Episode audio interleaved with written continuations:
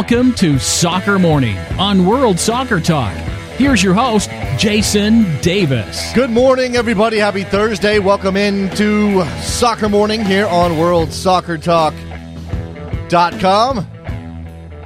I hope your morning is going well. I hope you feel ready to go, as ready to go as I am. Plenty to talk about today. A big, big, big, big, big, huge, massive, impossibly big show. I don't know if we can contain this show in the one and plus hours that we do it in, but we're going to try. We have to make the effort. It's part of the deal. On this show today, certainly booked, Mr. Andy Edwards from Kansas City will join us to talk about the sporting Kansas City win over the New England Revolution 4 2 last night. We'll also take your phone calls. Andy booked for 940 Eastern. So we will take your phone calls between the headlines and Andy. So make sure you line yourself up for that. I know that's a slight schedule change. Maybe it's changing up your routine a little bit. Hopefully you can get in. Again, plenty to talk about today. In fact, that's going to lead us straight into the headlines here. With Miami FC announced as the newest NASL franchise expansion team, jumping in in 2016, owned by international entrepreneur Ricardo Silva and Paolo Maldini. Of course, you know Paolo Maldini. As for Ricardo Silva, he's a guy who has invested heavily in soccer rights over the course, well, the last couple years, whatever. He's uh, the, the chief uh, uh, executive officer of some big company that does soccer rights. Clearly a Miami guy and has now jumped in with both feet with AC Milan legend Paolo Maldini to start a team in, in Miami. Now, this could possibly have some ramifications for MLS, who continues to chase the David Beckham dream down there in South Florida. Don Garber visiting the city this week. Where is Don right now? Where in the world is. That was really terrible. I'm sure Don's going to be down there pounding some tables. And now this has slightly changed the game. Now, I don't know where this team is going to play. I don't think that's announced yet. In fact, the quote is that the team will play in one of the many world class stadiums of Miami. Something like that. The chances for success for this team, not sure, but certainly NASL making a move into the Miami market ahead of MLS is interesting. Now, they don't have the same sort of legwork to required to jump in with NASL. Whatever the franchise fee is, it's obviously lower than MLS. And their stadium situation is not nearly as complicated because MLS requires a purpose built stadium somewhere in a downtown ish location. Meanwhile, NASL probably okay playing in a couple of different venues. Now, remember, there's already an NASL team in Fort Lauderdale, so you're going to have two teams in the same metropolitan area. My understanding of Miami, and I don't have the map in front of me, and I'm not uh, I'm not really familiar with the area, but my understanding is that Fort Lauderdale a good 45 minutes at least for people who live in the Miami environs. So we'll see if this can uh, if this can be a success. Trump uh, 2016, they're not going to waste any time. Boom, next year. The 12th team in NASL for those of you who are counting. And this launch is uh, potential to discuss the quote unquote soccer wars in America again. Whether or not MLS and NASL going head to head for markets is good or bad Mm, well, that's going to time will tell on that front. In World Soccer News, Michael Van Praag, who at one time was a targeted guest on this program and then never showed up. I'm not saying that we had him booked, it just never came together. We did try very, very hard. Has pulled out of the FIFA presidential race to back Prince Ali. This is an effort to consolidate support behind a non Sepp Blatter candidate, and yet, I'm sorry, Sepp Blatter is still going to win. Luis Figo, the only other candidate going up against Sepp Blatter, besides Prince Ali now. Blatter is uh, expected to win. Most uh, most observers will tell you that. Speaking of FIFA, major sponsors have quote unquote pressured FIFA over the worker conditions in Qatar, in Qatar, excuse me. Visa and Coca Cola both issuing uh, both issuing statements regarding the situation in Qatar. Here's Visa. We continue to be troubled by the reports coming out of Qatar related to the World Cup and migrant working worker conditions. We have expressed our grave concern to FIFA and urged them to take all necessary actions to work with the appropriate authorities and organizations to remedy this situation and ensure the health and safety of all involved. Okay. Coca Cola says we know FIFA is working with Qatari authorities to address questions regarding specific labor and human rights issues. We expect FIFA to continue taking these matters seriously and to work toward, toward further progress. We welcome constructive dialogue on human rights issues and will continue to work with many individuals, human rights organizations, sports groups, government officials, and others to develop solutions and foster greater respect for human rights in sports and elsewhere. Both of these statements announced uh, amount to we felt like we needed to say something because the public is kind of getting up uh, up in arms, but we're not really going to do anything about it. How pressured is FIFA going to feel feel unless you pull your money out? And these neither one of these statements amount to we're pulling our money out. These statements amount to guys, seriously. Come on. They'll fix it. And if they, if they don't fix it, at least we said something. At least we made a stink. This is the way things work. And if, if even if Visa and Coca Cola do pull out, guess what? FIFA will line up more sponsors almost immediately. Fascinating story out of New York. Eric Cantona, one time, what was his title again? One time face of the New York Cosmos. Now, this is the Paul Kemsley era Cosmos before the new group bought in and actually put a team on the field. Back when Kemsley was only interested in selling gear. I think I have some of that somewhere around here. Back then, they signed up Eric Cantona, and uh, apparently Eric Cantona was supposed to be the face of the team and was going to run some academy stuff and I don't know, whatever his title was. He didn't do a whole lot except for pose in a throne. That's a great picture, by the way. Go find that. And now he is suing the New York Cosmos for $1 million in unpaid wages. Frenchman claims the New York football team did not pay him his $961,290 salary. He was hired as the club's director of soccer in 2011. Lawsuit for the wages he claims are owed to him and 4% equity interest has been filed in Manhattan. So, I don't think Eric Cantona did a whole lot for the New York Cosmos. I don't know that he definitely deserves this million dollars in back pay. And yet, if they contracted with him, you, yeah, you can't really just say no. Raheem Sterling's agent is just making a mess of the situation there with the 20 year old phenom at Liverpool. Here's a direct quote from said agent. He is definitely not signing. He's not signing for 700, 800, 900,000 a week. He is not signing. My job is to make sure I do the best with him. If people say I'm bad at my job or they are or they are badly advised, it does not matter. I am not worried. Worried is making a decision not knowing what is going to happen. Every Premier League club will make a bid for him. That's the way to engender support for your guy, for Raheem Sterling. That's the way to keep people thinking that agents are good people. No.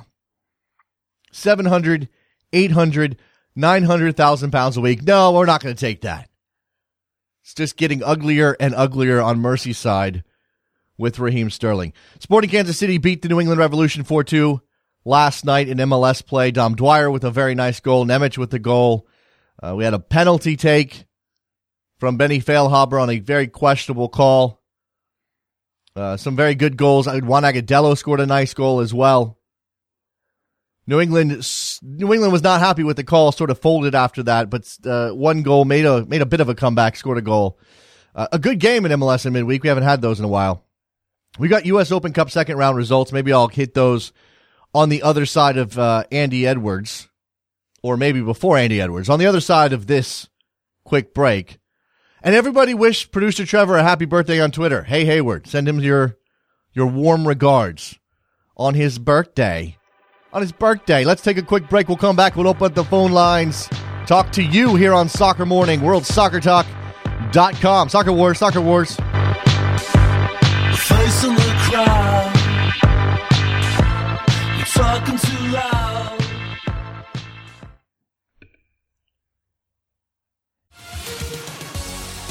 I'm Jason Davis, and I want to invite Soccer Morning listeners to join me this Friday for Columbus against Chicago. During the game, I'm going to be sharing my thoughts and opinions about the MLS action at Rabble.tv.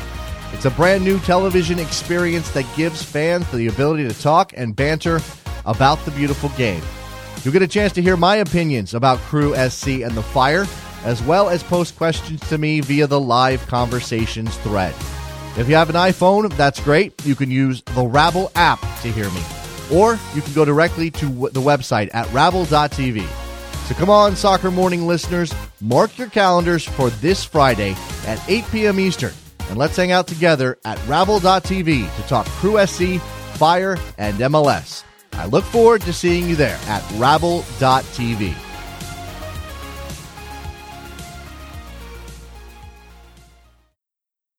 We're just about three weeks away from the Women's World Cup tournament that kicks off on June 6th, and World Cup fever is starting to build.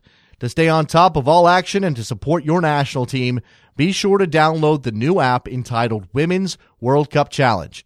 With the free app, you can get a schedule of the entire tournament, play a fantasy game to guess which teams will advance from group stages and then which teams move through the knockout rounds, create and join groups to compete against your friends for pride and prizes Watch the Match Center to follow all of the games live while you're at work and read the latest news about all the teams.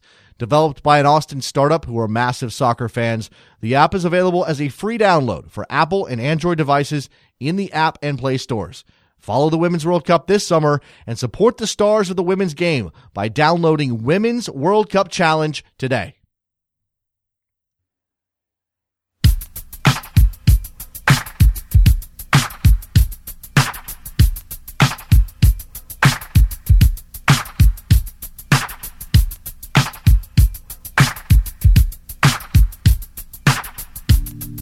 Welcome back to Soccer Morning on World Soccer Talk with Jason Davis. Here we are back on Soccer Morning. 646 832 3909 is your phone number.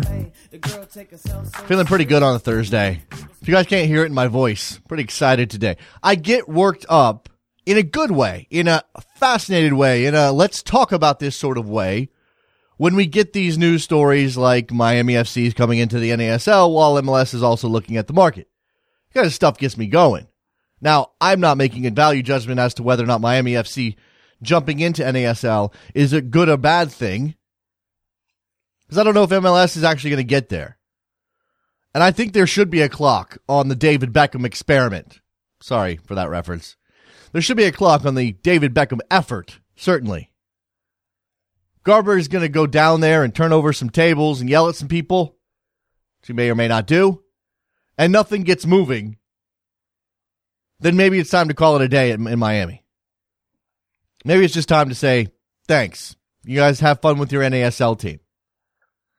And there is an interesting story from the Sun Sentinel in Miami on this news, which basically sends the message that this is okay for now, but we still want MLS. And I wonder how people take that kind of thing. Now, we've already established that there are some lines drawn between NASL fans and MLS fans. And there's this sense that if you're an MLS fan, even if it's of a specific club and not necessarily of the league, that you are somehow buying in to a single entity, that you're buying into salary caps, that you're buying in to the weird way that MLS is run. And then if you're an NASL fan, even of a, just a specific team and not necessarily the league, that you are a backer of open spending, a league closer to world norms, a league with more progressive ideas on how to grow the sport. That's that's where the lines are drawn, are they not? It's almost like you're on Team MLS or Team NASL and there's no in between. There's no gray area. There's no chance people could be a fan of both leagues or that people could enjoy the soccer in both leagues, which I think is ridiculous. Of course you can. If you want to root for an MLS team, but hey, NASL's on, I might watch some of that. Sure. Let's go to uh, Roberto quickly. He wants to change the subject, which I'm always happy to do. We were going to talk a little Xavi today with our friend David Cartledge. I think we're bumping him till tomorrow. Xavi Hernandez leaving Barcelona, heading to Al Sadd. Roberto, how you doing? I'm doing well. Thank you for um, hearing me on the show. Sure, man. Um, in just a, yeah, in just a few words, what do you feel about this? How do you feel about the impact he's made at the club? Oh, he's been he, has been brilliant. I mean, I, you can't you can't throw shade on Xavi's legacy, can you? I mean, I, this is one of those those situations where a guy's time at a top club is up. And rather than become a bench warmer or take a secondary role or even move on to a club, say down the La Liga table or, or jump uh, into a different league in, uh, in a different country. I mean, sort of the way Raul did, right? I mean, instead of doing that, he's saying, I'm going to go take this opportunity to become a coach and, and make a lot of money playing in an easier league. Uh, and, and then we start to wonder, I think people, because of the move, then question him or question his legacy or question his integrity. I don't. I hope that's not happening, Roberto. Maybe I'm building a straw man. I hope that's not the, well, the case. Well, he, there is a little bit of controversy to this move in a way. Maybe for that, for, discuss about it for that reason, or a different reason. Well, he said that he could. He's also going to become an ambassador for the 2022 World Cup. Right. Well. Yeah, that's part of the deal. I did see that. I failed to mention that yesterday when I was talking about this. It's a little troubling, only because of everything that's swirling around that that uh, tournament and the the effort to get ready for that tournament. Some of the things that we've heard, certainly when it comes to the workers' rights situation, I I, I don't like that. Now, do you can you separate? I think this is the case for a lot of fans. We have to figure out a way to separate the person and some of the the things he might do for for money or comfort or whatever, and what he did on the field as a player. I mean, again, there's no doubting Xavi's legacy as part of the greatest Barcelona teams, possibly the greatest teams to ever take a field. What we now question is whether or not his integrity is intact because he's moving to Qatar and becoming an ambassador for a tournament nobody likes. Yeah, yeah, absolutely. But I don't think the um, that type of negativity should be allowed for such a player of this caliber. Well, I mean, I, I think it's fair to call it's it's fair to call into question his decision Roberto, while also saying, while also standing there and saying, "Look at what he did at Barcelona. How amazing was all of that?" I think we could take yeah, the exactly. we could take those two things and separate them. Uh, I hope that people, I hope that Barca fans sort of understand the dichotomy here, and they can say, "Thank you, Xavi," but also, man, what are you doing? Like, wh- why? And and you know, Barcelona's obviously got connections to to Qatari money now, and that I think obviously the, the channels were already there at Barcelona for this to happen. They they had an in with Xavi based on the connections. I, I, I found this I find that the, the, the World Cup element distasteful even as I stand here and say, what an amazing player. Look at everything he did. Do you feel that it could have been different had it been like Iniesta or Lionel Messi for that matter? If they had made the same decision? Yeah. Um, I think we'd be talking about it in the same way. I hope we would. I mean, I hope we would. And, and it's not like uh, it's not like Messi's reputation is sterling anymore based on the tax problems and, and everything else. Uh, Iniesta, Iniesta, that would just make me sad. I mean, I like Xavi, but you know, Iniesta's Iniesta. Yeah, exactly. and um, just one last thing: you watching Libertadores tonight? Uh, if I can uh, find it, I don't know that I get a network that has Libertadores. I'll have to look for, uh, probably look for a stream. Hit me up on Twitter, remind me because uh, Thursdays yeah, definitely Thursdays are work nights for me in terms of writing, so uh, I uh-huh. kind of lose my thread. But I will uh, definitely yeah, take yeah, a look at it. Thanks for the call, Roberto. Appreciate it, man. Yeah, no problem. 646 832 3909. Speaking of Twitter, hit us up at Soccer Morning. And let me use this opportunity to remind you that uh, I will be part of, once again, for the second week in a row, part of the Rabble.tv discussion surrounding an MLS game on Friday night. This time it's Columbus and Chicago at 8 p.m. Eastern. Make sure you go to Rabble.tv around game time. It'll be me. Who else is it, Trevor? Me, Pablo Maurer, and Thomas Floyd. Is that right? Or is it? Yes, that's right. So two of the guys from Open Wide for some soccer. Two, two out of three ain't bad. Two out of three ain't bad. Pablo Maurer, Thomas Floyd, and myself we'll be uh, yucking it up, having some talk around uh, the crew. Sorry, damn it, Crew SC and uh, and and Chicago. That should be an interesting match to watch. Hopefully, it delivers the same number of goals as we got last night in MLS play. And as I said, Andy Edwards will join us in about 20 minutes to talk through Sporting's big win over New England. Sporting, a team that was ha- that had some serious injury issues going into that match, came out with a victory despite uh, giving up two goals. I mean, they obviously played very well, created a bunch of chances. That game was wide open, absolutely wide open. Uh, you get the sense that really wasn't a typical Sporting match. That that game was way more open than they would prefer. Uh, luckily, they put their chances away and got themselves a victory. 646 832 3909 at Soccer Morning on Twitter. At Hey Hayward for your birthday wishes. How many birthday wishes do you have so far? Uh, one, two, three, four. Rabble TV, five. There you go. Some of them before the show. Friends of the show hitting up uh, Trevor on Twitter, let him know happy birthday. I think he's like, I think I, well, I did ask his age, so I actually know the answer. I was going to go with it in a joke direction. But maybe we should have people guess. How old is producer Trevor? At Soccer Morning, how old do you think producer Trevor is? How many years on earth for Mr. Trevor Hayward? Could do that. I mentioned the U.S. Open Cup results second round action last night. I did not myself get to partake in any of these uh, games. I did watch the MLS game instead. I am part of the problem. Sorry. Portland Timbers 2, Michigan Bucks 0. So a win for the Timbers reserve side. Pittsburgh Riverhounds crushed West Virginia Chaos. That's terrible. That's a good name out of the tournament. Riverhounds aren't, that's not a bad name. Chattanooga beat Wilmington on penalties. Virginia City, Virginia Beach City FC falls to the Richmond Kickers 2 0. Liver, uh, Liverpool. Louisville City 1. Lansing United 0. Rochester Rhinos beat Greater Binghamton FC Thunder because we need more words in that name. Harrisburg City Islanders took down Reading United 3 0. Miami United of the NPSL, yes, and another Miami team, lost to the Charleston Battery 1 0, so Charleston moves on from the USL. Upward Stars of the NPSL falls to the Charlotte Independence or Charlotte Independence of the USL. Real Monarchs move on over Long Island, so it's another reserve side through uh, from MLS. New York Red Bulls 2, the Red Bulls reserve side falling to Jersey Express 1 0 in Newark. Tulsa Roughnecks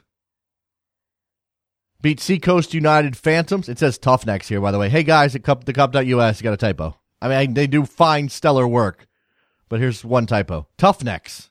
Tulsa Toughnecks. Des, uh, Des Moines Menace losing to St. Louis FC 2 1 in uh, after extra time. Oklahoma City Energy, which is the that's the uh, Sporting Kansas City affiliate. Is that right? They beat Midland Odessa Sockers. That's an old school American soccer name, indoor name. The Sockers, S O C K E R S. Austin Aztecs taking down Laredo Heat. So uh, good stuff for Paul Dalglish down there. Harpo's FC, the Cinderella story out of Colorado, falls to the Colorado uh, Colorado Springs Switchbacks two one. So there goes your there goes your underdog. There goes your David, the last real one anyway. I don't know. Does PSA Elite count from the USASA? I guess they do. They beat the Orange County Blues 2 1. Maybe we adopt them now. Chula Vista FC, also from the USASA, beats Arizona United 3 0. Galaxy 2 falls. They're out of the tournament to the uh, Ventura County Fusion.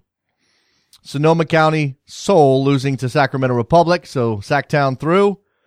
Seattle Sounders 2 beating the Kitsap Pumas after extra time 4 to 2. So there you go. There's your second round results from the US Open Cup 2015. Couple of decent Cinderella stories still left there. The MLS sides are always interesting, or they will be interesting this year, now that they're involved particularly because of the potential at some point, should one of them get all the way through, of meeting up with their parent club. That will be interesting. Greg on Twitter, thoughts on officiating last in last night's Sporting Kansas City New England game. Look, it wasn't good. It wasn't consistent. I had some I had some discussions with people on Twitter over the penalty call on Jose Goncalves against Dom Dwyer. And the only thing that I'll say and I'm not defending the call because it was extremely soft. But it's it looked like a foul to me.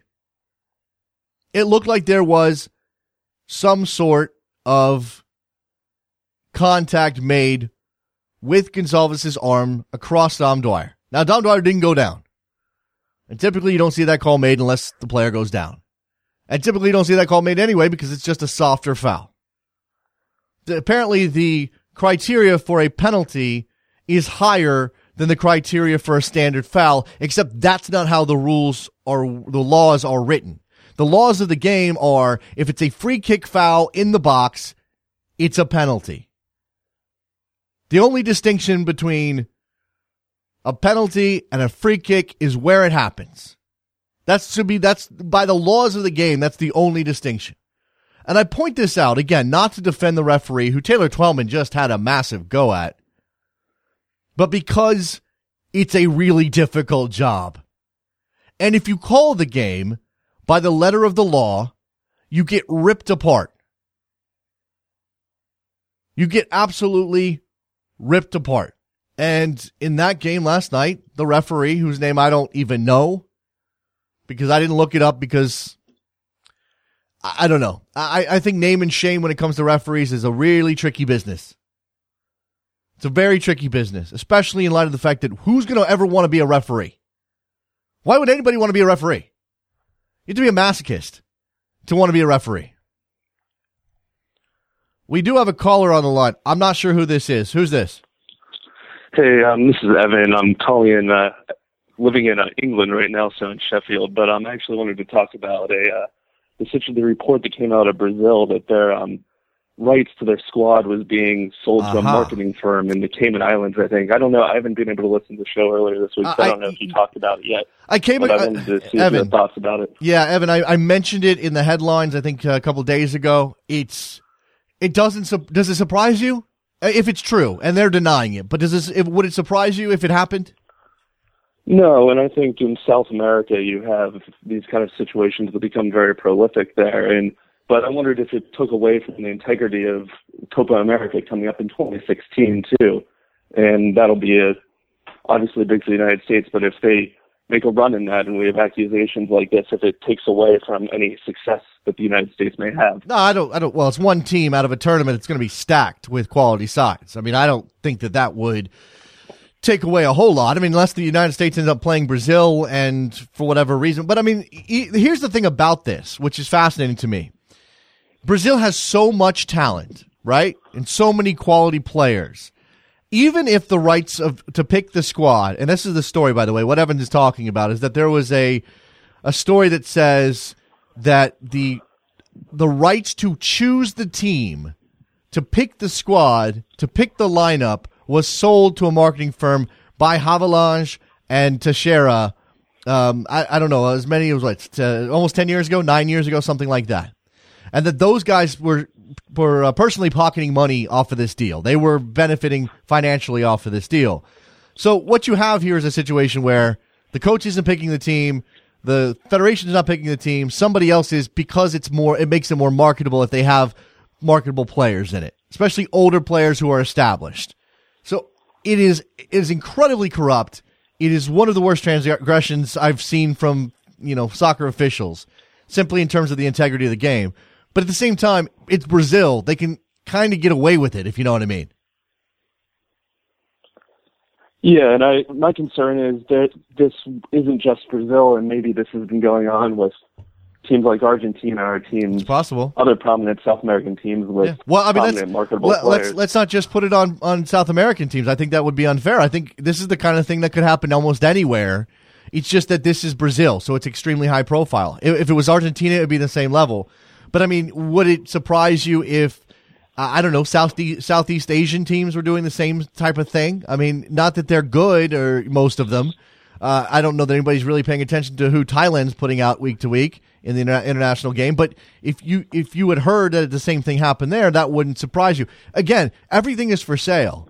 And, and all it does for me is sort of reinforce the notion that I have to have, I have to suspend my cynicism when I watch international soccer, Evan, and it, it makes me sad because I, I have to decide to just ignore this stuff. Otherwise, you get pulled down into hating the game because of the people who are in charge of it. Yeah, no, I I agree with. Maybe lost Evan. The uh, the line from Sheffield has fallen apart. Uh, so apologies for that. It, look, it's a again, it's an it's a terrible story. It's a very sad story that people would try to profit off of this election for the team that that, they would that they would bring into disrepute the, the integrity of the Brazilian national team. Again, one of the most famous teams in the world, if not if not the most famous team in the world, and yet is completely unsurprising because this is the type of uh, environment, type of atmosphere that FIFA has fostered in which everybody's hand is out. When everybody's hand is out, people will come to you with the opportunity to to grease your palm. And if you have any sort of power at all, you have a choice. I either take this money and sell myself out. We know Havelange has been dirty, dirty, dirty, dirty. And Teixeira super dirty. I mean, they're relate what they uh, father-in-law, father-in-law, son-in-law. That's what that is, right? So clearly, and they, they they've been pulled into other schemes to make money off the Brazilian national team. It's just the people attracted to power in soccer, unfortunately, are the type of people who uh, have no compunction about taking bribes. Tyler in Virginia, what's up? Uh, not too much, man. I just wanted to call in and uh, kind of get your thoughts on uh, changing uh, lanes a little bit. Who do you think should uh, be the striker that's going to be called in for these uh, upcoming U.S. matches now that we know that Jozy's definitely going to be out for him. I mean, well, do you all right? Do, do you mean do you mean Tyler? Do you mean to, who takes his spot on the roster and is probably on the bench, or do you mean who starts? Yeah, I mean, I mean, who's on the bench? Because I mean, I think Johannsson has already pretty much you know penciled his name in as a starter based on how he finished the season. But all right. Well, how many? How many? Uh, how many? Key, how many strikers do we think uh, Klinsmann's going to take? Four. Yeah, I think so. All right. So Johannsson, I mean, we're, we're I guess we're going to call Dempsey. We're going to call Dempsey a midfielder in this situation. We're going to call him a forward because you could you could conceivably open up a midfield spot by moving Clint Dempsey into the forward pool, right? Yeah, get the question. So uh, Johannsson, Joh- you had what now? I was going to say, I had, in my mind, I had penciled Dempsey in as, uh, you know, Dempsey and Johannsson as the first two Okay. Forwards. All right. Dempsey, Johannsson, Zardes, Okay. Then it get then it gets tricky, right? Uh, my yeah, yeah, exactly. my gut says that he'll call Wondo. Really? Yeah, that's what my gut says. What? Even though I mean, because Juan Agudelo scored a no, pretty damn good goal. Absolutely, Juan Agudelo should be in the team. That would be my choice. But my gut says he's going to call Wondo. He loves Wondo, and it's not just about what Wondo does on the field in the games. He loves Wondo as sort of this uh, this training maniac. And I think that, I mean, I again, I hope that that's not the case. I suppose you could make an argument based on form that Agudelo could jump in ahead yeah. of uh, ahead of Zardes, but he's been using Zardes. He knows Zardes. Yeah, that's true. I mean, and I think just based off of form, but we know Klinsmann doesn't really operate based off of form uh, like he says he does. I would I would probably go with uh, Davies and Agudelo as opposed to Zardes, who's kind of been a little tepid to start off the MLS season, and Wondo, who's also you know not been up to his MLS uh, MLS standard that we've seen over the past couple of years. Absolutely. Um, you know, it's a good question. Uh, we got uh, we've, we've got a couple of friendlies coming up. We'll, we'll maybe get a chance to see what Klinsmann intends to do with some of those rosters, Tyler.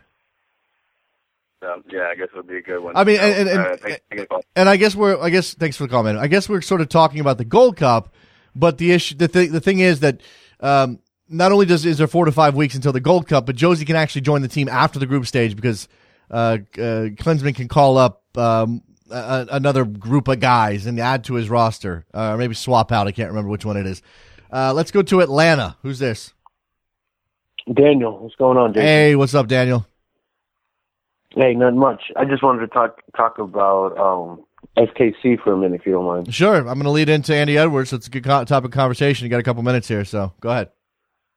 Yeah, I mean, uh, SKC had a pretty good game last night. I wasn't I wasn't mad that they won, but I really wanted New England to win. You know, to even out the the West and the East. Yeah. Um, but the officiating, man, it was, it was just like I don't know what to say about it. You know, he he he gave a penalty when I think it should not have been, and then he didn't give a penalty when it when Yeah. it wasn't. Yeah, well, that's I think that's the beef for a lot of people. Is it's not necessarily the uh, the Dwyer penalty by itself. In a you know, it's also the fact that he got one wrong on the other end, or he wasn't consistent.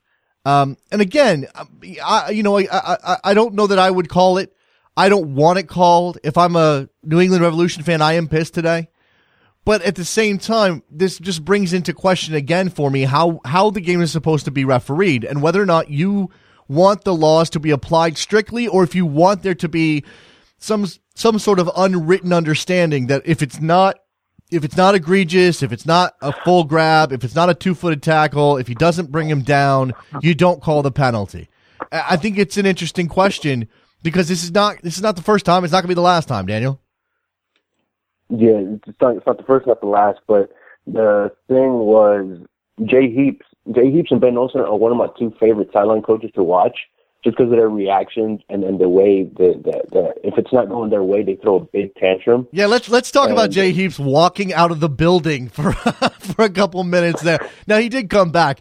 I actually wanted him to stay out. I wanted him to go and not come back out until after halftime because I thought that would have been hilarious. But he didn't. He came back out and started to give the fourth official everything he had.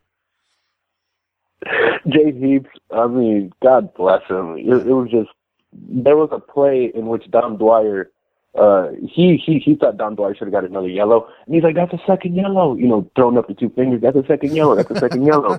Um, and then I can mouth read and I can read the, the the words he's saying, and thank God the mics weren't on Yeah. when he was saying. Yeah. No, but I saying. but I loved it. We just talked. I just spent some time talking about on this show how we need more of that character stuff. Now, I don't necessarily need guys blowing their top every time. Peter Vermes blows his top like on every every moment of the game. I don't necessarily need guys blowing their top on the sideline. I want to see some joy as well. But I actually thought that was fascinating last night to see Jay Heaps. I got to go, uh, Daniel. Appreciate the call. To see Jay Yeah, Heaps no go nuts over the calls that, that were going against New England, then walk down the tunnel, come back, just absolutely let fly with all of the expletives. I thought it was fun. I really did. I mean, I feel bad for Jay Heaps because that was it was a rough call. It was a rough night at the office for him, but uh, yeah, I enjoyed it. Let's take a break. When we come back, we'll talk about that game with Andy Edwards, our friend from out in Kansas City. We'll get his take on the sporting side of things. It's Soccer Morning on WorldSoccerTalk.com. Be right back.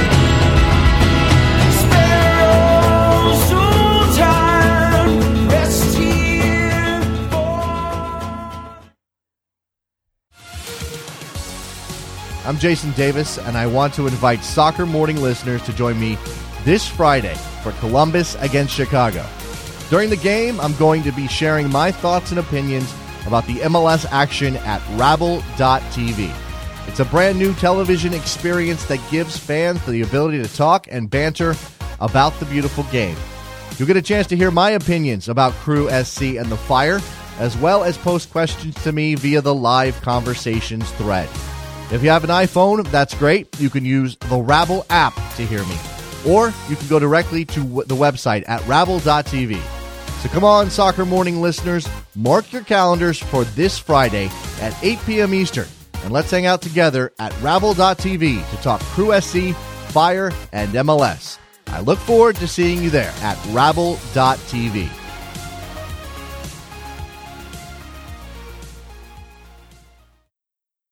We're just about three weeks away from the Women's World Cup tournament that kicks off on June 6th, and World Cup fever is starting to build. To stay on top of all action and to support your national team, be sure to download the new app entitled Women's World Cup Challenge. With the free app, you can get a schedule of the entire tournament, play a fantasy game to guess which teams will advance from group stages and then which teams move through the knockout rounds, create and join groups to compete against your friends for pride and prizes. Watch the Match Center to follow all of the games live while you're at work and read the latest news about all the teams. Developed by an Austin startup who are massive soccer fans, the app is available as a free download for Apple and Android devices in the app and Play stores. Follow the Women's World Cup this summer and support the stars of the women's game by downloading Women's World Cup Challenge today.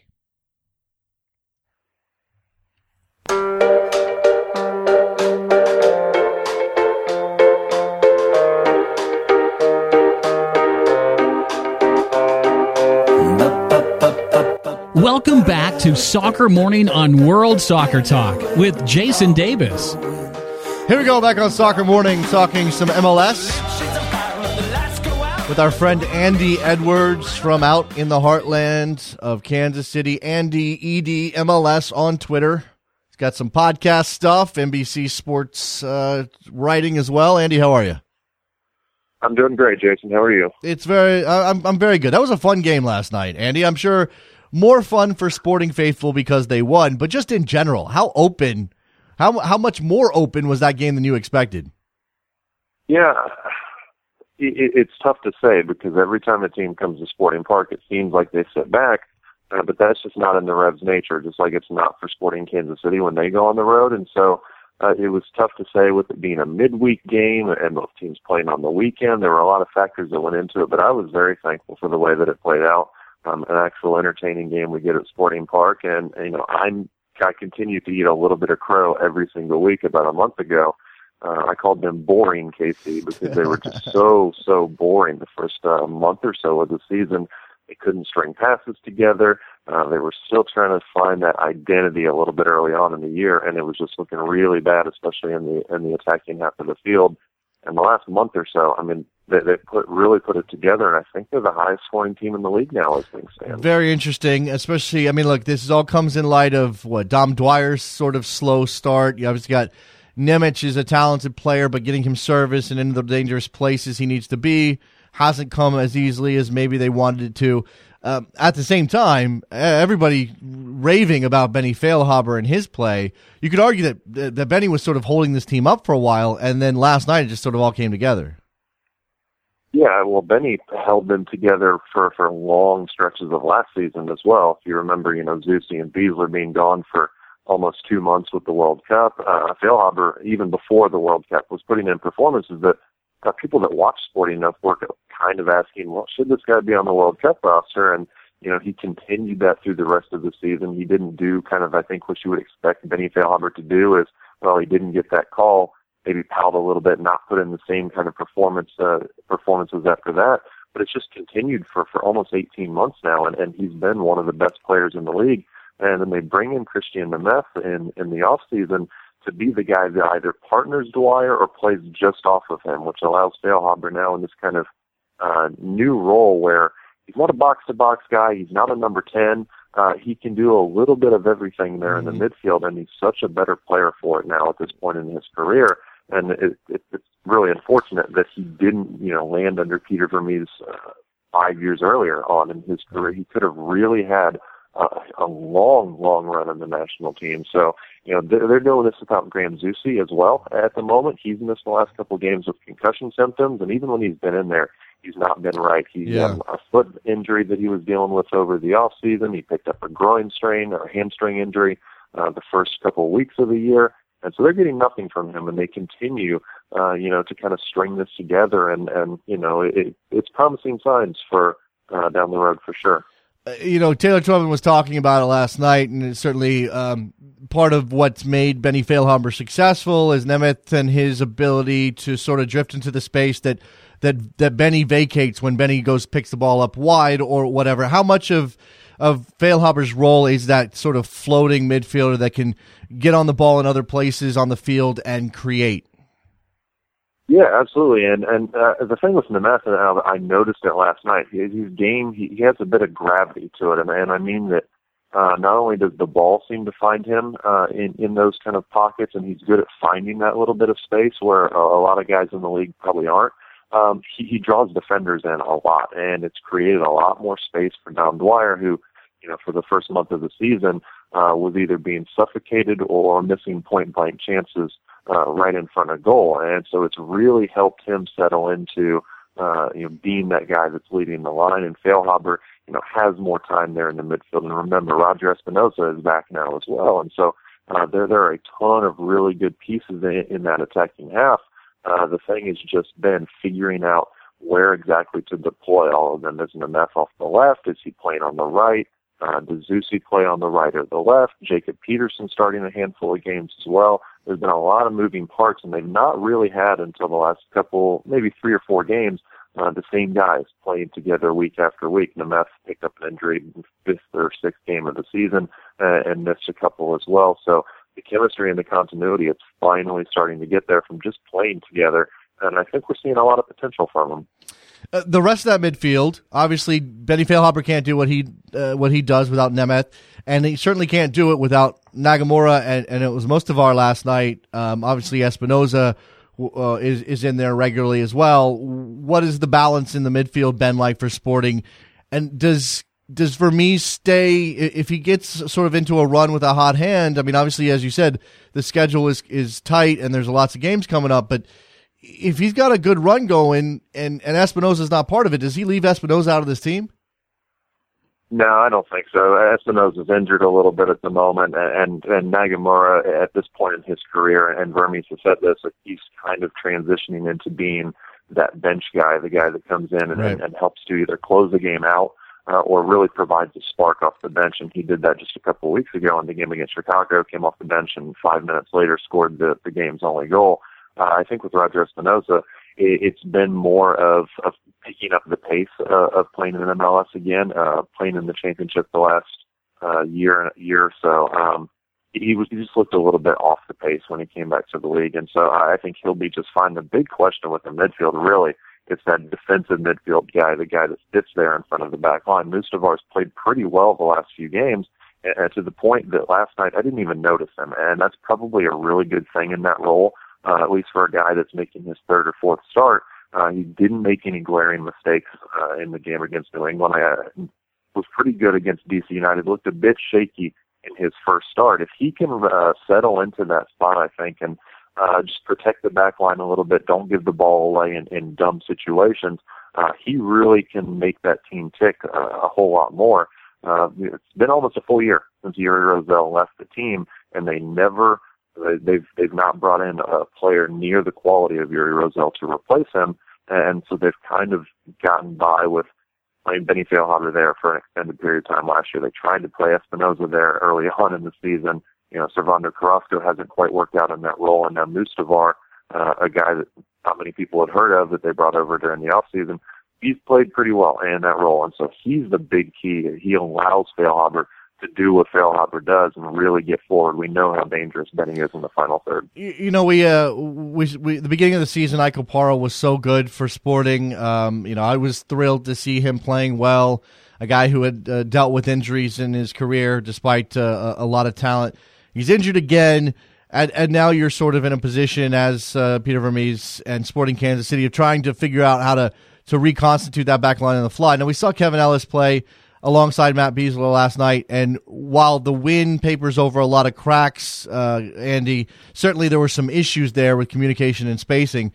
How good can the sporting uh, back line be going forward? Yeah, there's and and you know Ellis is is, is half of the problem there on the on the on the back line. Uh, Jaleel Anibaba, a natural center back, playing it right back. Uh, those two playing next to each other have been targeted pretty much on every goal that Sporting have given up for the last month, ever since Ike Opara went down. And, and, you know, I predicted it before the game last night and noticed it multiple times. Everybody shades to the left uh, of attack going against Sporting Kansas City. You get into that little left channel in between those two, and neither player is disciplined enough uh, to stay at home and, and, and man their area. And, and what I mean by that, Ellis will, will run out wide to double on a, on a, a winger, and then Anibaba will tuck inside way too far um, if somebody dribbles down the middle of the field, and they just create huge gaps, tons of space for the other team, and they get themselves in trouble over and over again. That's why you see Matt Besler scrambling back and making these uh, heroic last-ditch challenges when it doesn't need to happen. I think Peter Vermes would have loved to have played Erik Palmer Brown for a month straight, maybe even two months. He has really, really developed. And if you if you saw his game that he played uh, a couple of weeks ago against DC United, you see that he he looks like a man now. He just turned 18 years old. He added at least 20 pounds during the off season. Mm-hmm. I mean, he looks like he's physically capable of handling MLS. And if not for the U20 World Cup coming up, I think he'd be starting uh, full time right now, uh, at least until Chance Myers gets back and, and Anibaba probably moves to center back and Myers takes the right back spot. Uh, but Erik Palmer Brown would be getting minutes if he was with the mm. team right now. He looked good in the one game that he got. He would have played in the game against Colorado that got rained out last week. So uh, it's just, you know, it's injuries, it's national team call ups. As soon as, as Palmer Brown comes back, Matt Besler is going to be gone. They've kind of had a revolving door at left back between Seth Sinovic and Marcel de Jong. Um, so, you know, what's really been a, a stable unit with a ton of continuity over the years, you know, it's not there now and everything's clicking up front. So it, you know, mm-hmm. it's, it's funny uh, how quick things change in MLS. Uh, speaking of international call-ups, you mentioned Besler's going to be gone. Erik Palmer Brown's a U20 international. That's got to hurt, um, even though it's a good opportunity for him. And I want to come back to Eric Palmer Brown in a minute, but uh, should our sporting fans? I'm just curious about this. Are they rooting for for Benny to get a look because he deserves a look and and he's our guy, or or are you uh, better off thinking let's not get him called up? We definitely need him. Uh, we don't want him going away on duty. Yeah, there's definitely uh, there's a lot of both. I think you know Kansas City and its fans had a a ton of, of pride in in Matt Besler and Graham Zusi going to the World Cup last year, and the fact that Graham Zusi delivered the ball in for for John Brooks' winner was an absolutely huge deal in Kansas City. That, that he got the assist on that goal, which turned out to kind of be the big moment during that tournament, and so. Um, I think a lot of people want Benny to be there because they they recognize uh, that his play on the field deserves it. But at the same time, you know, he is the guy that's really making everything go for Sporting at the moment. And if he's not there, you know, you look at the at the bench, and and last night just six guys on the bench with with all the injuries that they're dealing with. It's not a great time uh, for anybody to be for your best player to you know get get a get a call up. So um, I'd love to see him be there, though, myself personally. Uh, granted, I'm, I'm a person who doesn't really have any vested interest in, in sporting KC, whether they win or lose. I, I think he can just bring something that the national team was missing, especially last year at the World Cup. You know, you do you get the sense, and I've had people ask me about uh, Lee Nguyen, and obviously he was on the other side last night for for New England. Do you get the sense that that's maybe an either or proposition? And they're not the same player. Lee Nguyen's playing higher up the field these days for New England, much more of a of a ten than Benny is playing for Kansas City, but their their skill sets are close enough that you imagine that that Klinsmann can only take one of them. So if he's taking Lee Nguyen, he's not taking Benny Feilhaber.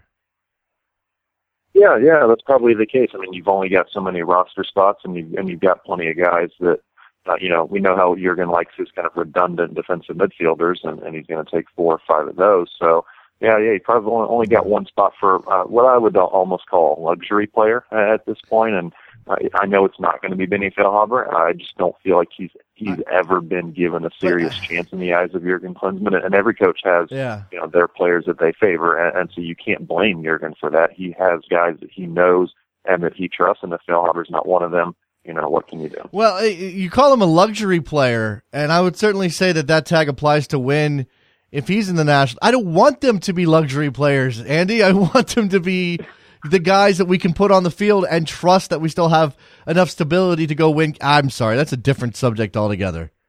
Yeah. Yeah, I'm with you there. I'm, I'm with you there. All Trust right. me, Jason. We're we're we're on team. we're on the same team there. Uh, Erik Palmer Brown. Um, you you mentioned his name. He obviously didn't play last night. He's going to be a U20 international. He's going to New Zealand to play for Tab Ramos in that team. That's that's a good uh, stage for him. A good opportunity uh, as he builds towards a potential uh, spot in the senior team in a couple of years. But he, you mentioned he's 18. And if I'm not mistaken, the FIFA rules now allow him to move uh, overseas without uh, without any issue. And we've long heard about the Juventus interest. What's the situation with Erik Palmer Brown and his potential transfer? Yeah, they're still after him, and, and Robb Heineman tweeted uh, maybe a week ago or so uh, that you know there's still conversations going on there. The only thing is now you know, keeping Erik Palmer Brown has almost become a necessity with with the injury to Ike Opara and and you know not having that stability there in the back line. And so I, I think what he said was, you know, if Italy wants to come and get him, they're going to have to really you know put the cash up. And mm-hmm. so uh, I would imagine he probably stays here definitely for the rest of this season. And even if if they do come to an agreement on a deal, uh, I find it very hard to imagine any situation where there's not a we keep him on loan for another season, maybe two, uh, before he goes over there. And mm. I, I've, I've heard that that's kind of what Sporting are angling for, realizing that, you know, with a kid that has the potential that he does, it's only a matter of time before he goes off to Europe. And so trying to maximize the time that they can keep him here. But like I said, now it's, it's out of necessity that they have just another center back, a natural center back Mm-hmm. on the roster and available to play once he gets back from the U20 World Cup. Uh, but like I said, the sky is the absolute limit for this kid. He he looks the part of a professional soccer player, of a, a of a professional center back now, and he looked good in that game against DC United. He, his game has matured a lot, and that was the first game that he ever played with Matt Besler as well. The, the handful of games that he got last summer, Besler was at the World Cup. The the one appearance that he made earlier on this year was because Beasler got a red card, and so he's never played against a, a guy that uh, you know really fits him in a partnership. So he'll be gone eventually, but it's it's going to be a while.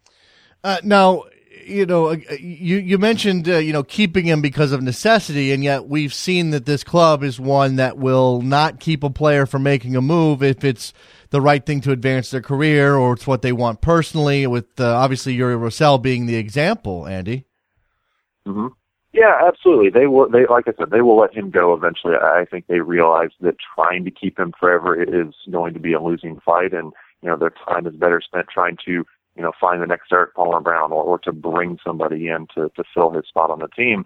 Uh, but you know, with it being a homegrown guy, I think they have a little bit more control with Yeah. you know when the player gets sold. Uh, whereas with the, you know other other guys, MLS is going to have a lot more say in the matter. So I don't think he wa- I don't think Erik Palmer Brown is in a huge hurry to get out of Kansas City either. I think he's um, enjoying now. You know, he he's, he's just now graduating high school, so he's going to finally be able to focus full time Right. on being a professional player. He Right. was going to class in the morning, going to training, then driving back to school and going to, to class in the afternoon. You know, not being able to focus full time on being a professional. I think we're going to really probably see uh, a maturation and and you know his game change uh, and improve drastically once he's able to do that. All right, quick look at the Western Conference while I have you, Andy. Sporting Kansas City now uh, in fifth place, 17 points from 11 games, point and a half basically per match, uh, tied with San Jose there, behind the, the top three of Dallas, uh, Vancouver, and Seattle. And I think everybody would have those three teams as the best teams in the Western Conference. What's it going to take? Because not only do the challenge get tougher just because of the the move out west, um, or just because they got switched to the Western Conference, but now you have all of these other factors coming into play, especially with the injuries and international absences and questions over whether or not Sporting can be as aggressive with their style as they've been in the past. Is this going to be is this going to be down to the wire for them, or do you honestly think that they're going to be able to solidify themselves top three or four uh, down towards the end of the season?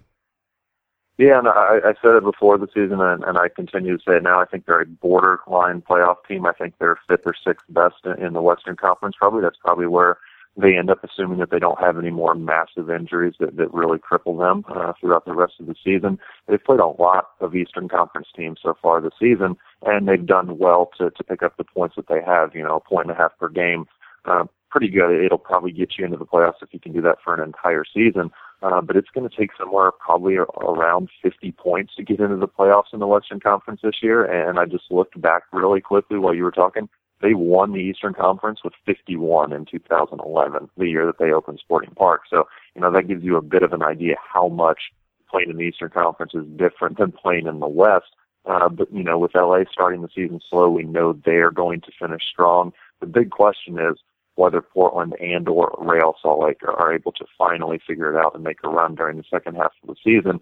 You know, I predicted before the season that RSL would miss the playoffs. That was my big prediction on, the on the season pre- uh, preview show that you did here on Soccer Morning. So uh, that's looking good for me so far. San Jose and Houston uh, really figuring it out under new coaches right away is is a huge huge surprise, and I don't think something that that a lot of people expected. So um, it only makes it tougher for Sporting Kansas City. But if, if they've got Benny Haber healthy all season, if they've got Matt Besler that plays like Matt Besler after he comes back from the Gold Cup, Dwyer and, the Mets continue to work that partnership up top, you know, there's no no way you can, you can say that they're not better than Houston, that they're not better than San Jose. Um, and so you only have to be better than four there in the Western Conference. And, right. But at the same time, I mean, the, the, the trying to pick out who those four are going to be is really tough. I mean, uh, the the Timbers underwhelming for a second consecutive year under Caleb Porter at the at the moment, but plenty of talent there to figure it out. Colorado, we think, I think everybody just, just assumes Colorado is going to bring up the foot of the table um, uh, this year. RSL, as you said, maybe if they missed if they missed the playoff surprise only because they've been so consistent.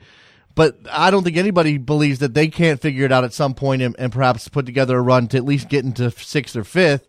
LA is going to be LA eventually. We know that. Um, mm-hmm. and then, yeah, I guess the uh, the wild cards are really San Jose and Houston. So that that really only gives you three teams that you think you're definitely better than, um, or could be better than. And, and you know, we'll, we'll see what happens. Uh, you know, as these teams start to cannibalize points off of each other down the stretch. Yeah, and that's about to start for Sporting Kansas They've got a four-game stretch coming up where they play at Seattle, uh, FC Dallas at home, home to Seattle, and then away to Real Salt Lake. So four games in a row against three different teams that uh, are, are three of them being the upper echelon of the Western Conference where they desire to be. You know, if they can go and, and take, uh, let's say, seven points uh, from those four games, I think they'd be extremely happy, especially playing a, a pair of them on the road, going to Seattle and going to RSL uh, I think that'd be not not only the points would be great, but I think it'd be a bit of a statement of intent as well. I think a, a lot of people kind of expected them to struggle when they went to the Western Conference, and you know, like you said, that that that high press style maybe to not hold up over so many big games uh, against the, the top teams of the league. So, you know, if they can if they can really uh, pick up the points here in these next four or five games, uh, I think it really sets them up nicely for the second half of the season um, and, and give them just a little bit of leeway, a little bit of breathing room as well. It's Andy Edwards. You can find him on Twitter at Andy Ed MLS. He's also a writer over at NBC Soccer's uh, NBC Soccer page. Uh, does a bunch of podcasts. Time Warner stuff out in Kansas City. Is that right, Andy? Correct.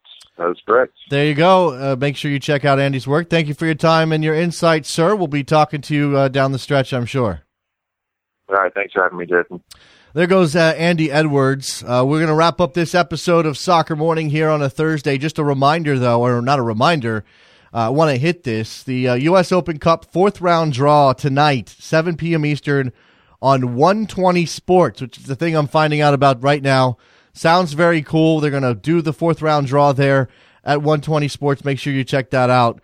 Uh, if you are interested in that tournament whatsoever, we covered the uh, results in the second round we're going to start getting those uh, NASL teams into the tournament there um, as we move along here. The, the, the MLS teams moving in the fourth round. That's right. So uh, you should be watching this to find out who your MLS side will play. Thank you very much again to Andy Edwards, who we just said goodbye to. Thanks to all those callers from that uh, that segment in which we took your phone calls. Much appreciated. Go to backheel.com. See, this is all out of order for me, so I'm like adjusting on the fly. Go to backheel.com slash store. Buy yourself a Soccer Morning mug. You can get a Soccer Morning t-shirt at 3nlfc.com. What else am I missing? Oh, rabble.tv tomorrow, tomorrow night, 8 o'clock Eastern. Columbus, Chicago. I'll be there with Pablo Maurer and uh, Thomas Floyd. We'll have a good old time. You should be joining us then. If you checked out the Best Soccer Show Rabble show from last week, this one should be just as much fun. So be there. Follow us on Twitter. Talk to you guys tomorrow. Bye.